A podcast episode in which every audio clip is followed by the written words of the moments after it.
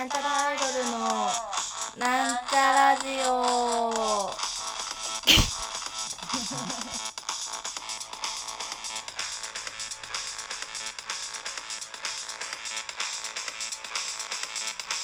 はい、どうもやってきました。なんちゃらアイドルなんちゃらジオはるかいです。風呂ですけども、入浴剤でしっとりする入浴剤みたいなのがあって、それを入れたんですけど、こう風呂の釜のこう底がすごいぬるぬるして、今ちょっと不快ですね。不快ということで、皆様どうも。こんばんは、あおはるです。今日はあれですね、みんなにおすすめのスマートフォンのアプリとかをね、紹介しようと思って馳せさんじてした次第でございます。スマートフォンって、みんな iPhone だったり、私は Android なんですけど使ってると思うんですけど、アプリがあるじゃないですか。そのアプリのね、紹介を、私は普段何使ってるよみたいなのをね、この機会に紹介しちゃおうかなとか思ったりして、紹介なんかしなくてもいいんだけどさ、こう話題作りって大事だから、そういう風に毎日頑張ってるんです。というわけでね、紹介していきたいと思います。どうしようかな。とりあえずこれでプレイスターを開いてみてね。はるちゃんのアプリの管理、インストール済み。今アプリとゲームは129入ってますね。ほとんど使ってないんですけど、なるほどね。結構たくさん使ってるのはやっぱり Twitter、そして YouTube。 すごいですね、 YouTube。 くしゃみ出そう。ごめんなさいね、うるさくて。 Twitter、 YouTube の2強かな。その中でも、Twitter、YouTube なんかみんなやってると思うのよね。便利だよって、すごいいっぱいよく使ってるよっていうアプリをね、こう紹介するのがおつなもんじゃないですかということで、やってまいりたいと思います。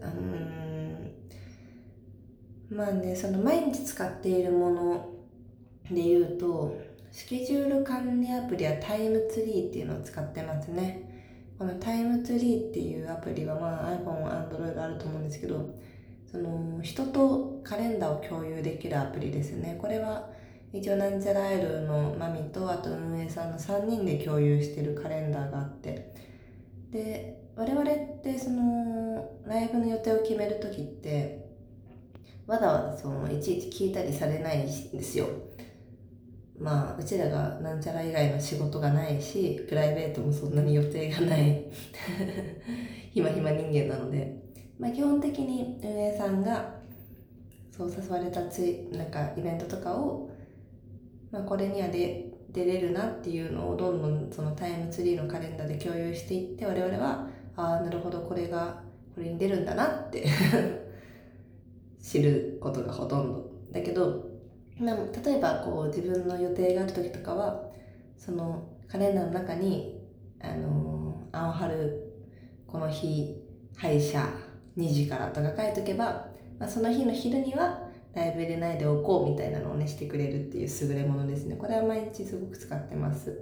そのカレンダーの中にそのメモ機能とかがあって、ライブの詳細とかもね、貼ってくれてるので大変便利ですね。あと、ゲームで言うと、毎日やってるゲームがホームスケープっていうクソ広告詐欺ゲーム。みんなも一度は YouTube とか Twitter の広告で見たことがあると思うんだけど、ホームスケープっていうおじさんが家を直していく広告がよく出る、溶岩から助けるみたいなゲームかと思いきや、ただのパズルゲームっていうね。これをもう私はもう数えたくないですけど、何百何点何千時間とやってるんじゃないですかね。こう何年かで考えたくもないですね。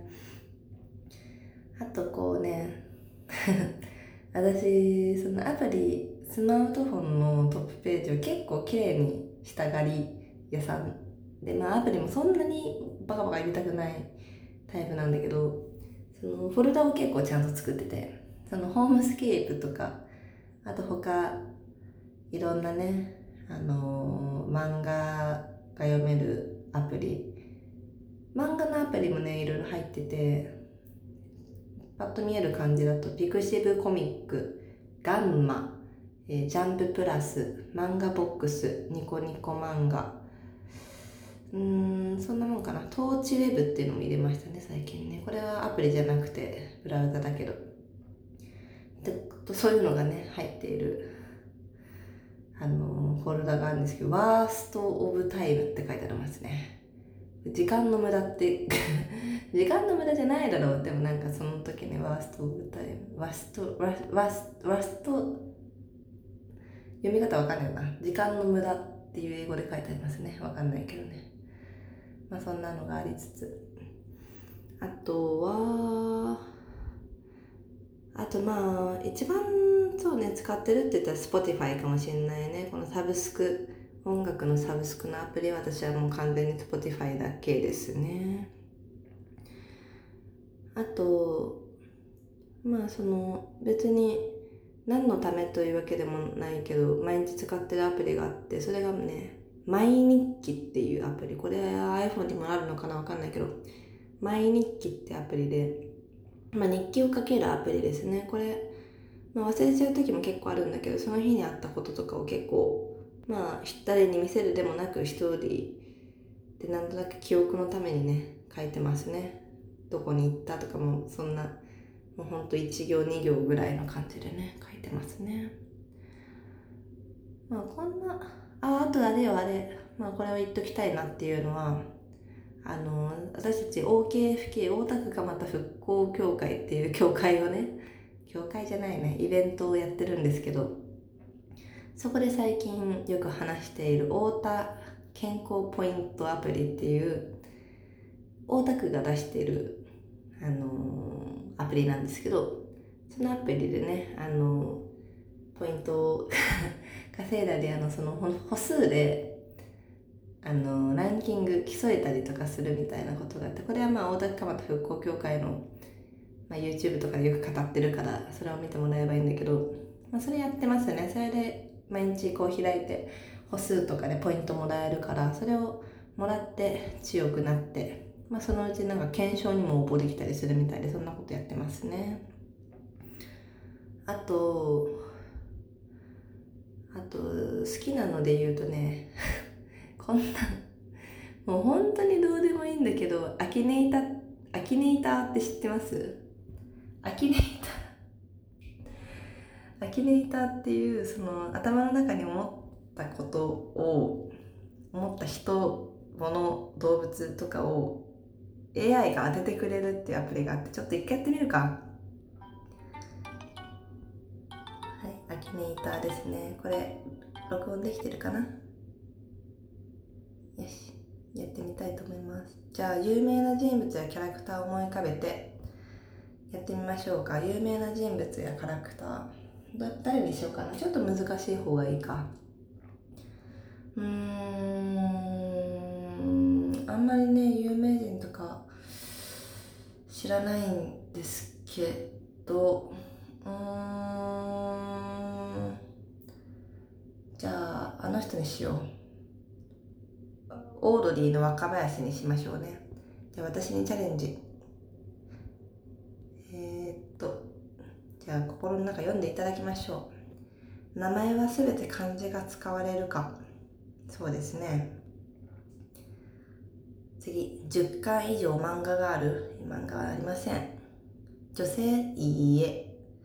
35歳以上ですか？わかんないけど多分そう。芸能人、はい。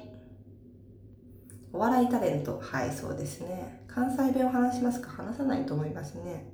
2人で活動していますか？お、結構寄ってきたんじゃない？グループ名に伸ばし棒がついていますか？はい、これだいぶ近づいちゃったな。M から始まる？いいえ。メガネをかけていますか？かけてないんじゃない？ツッコミ役ですか？はい、そうですね。オードリーと関係しますか？もう出てきちゃった。ヒルナンデスに出ている。はい。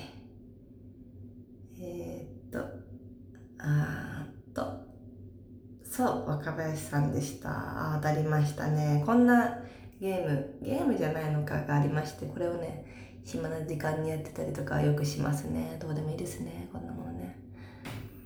あとね、最近入れた面白げなアプリで、まだ全然使ってないんだけど、ちょっと流行ってた。Twitter とかで結構みんながやってたニャントークってアプリがありまして、また開いてみますね。ニャントークっていうのは、こう猫を飼っている人とかが猫の言葉をこう、それも AI みたいなんで翻訳してくれる。まあそれもね、どこまで正しいかなって全然わかんないんですけど、猫の鳴き声を日本語だったり、まあ言葉、人間のわかる言葉に翻訳してくれるアプリっていうのがあって入れたんですよ。でもうち猫がほらいないじゃないですか。で、野良猫とかってあんまりこう猫を話してくれないでしょ、にゃーとかあんまり言ってくれないので、これをね入れたんですけど使い道がないと。だから今日やってみます。あ、どうかな、いけるかな。じゃあタップして翻訳してみます。長押しで自動翻訳、長押しにしよう。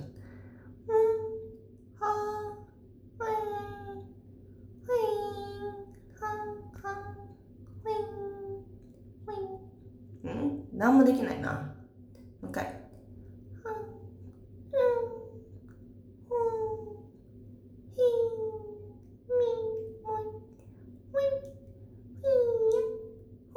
ちょっと待って、一旦やめよう。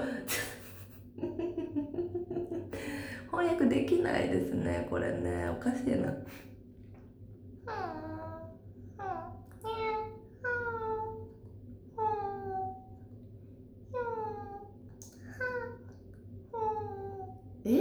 猫じゃねえこれ。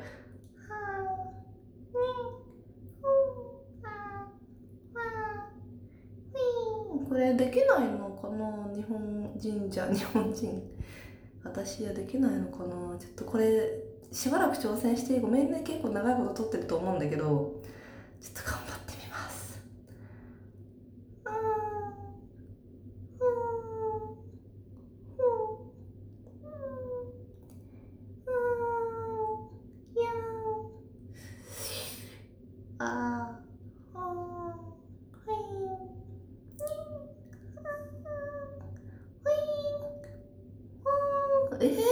こんな無理なもん？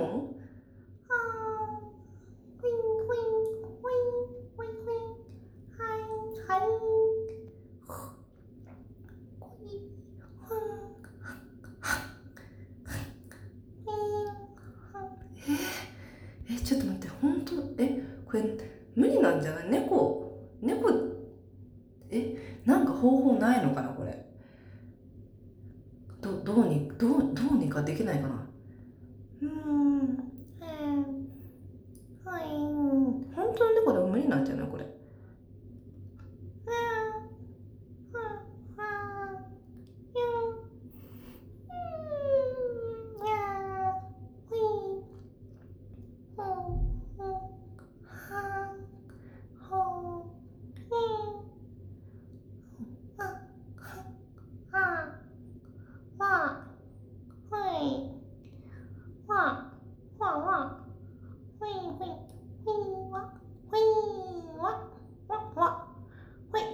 やめました。ごめんなさいね、すみませんね。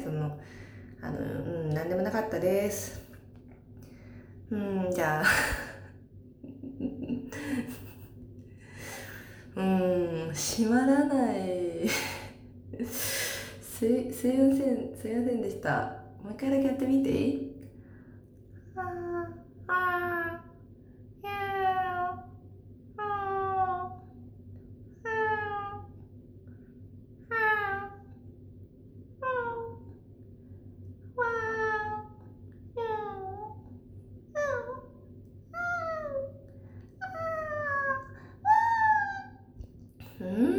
もうダメだ、諦めます。ちょっとやってみてください皆様。ニャントークで調べて猫の鳴き真似をねして自分が何を言ってるかっていうのを確認したかったんだけど、ちょっとねすいません、私の力不足で皆様にはちょっと嫌な時間を過ごさせていただいてしまったと思うんですけども、悔しいなぁ。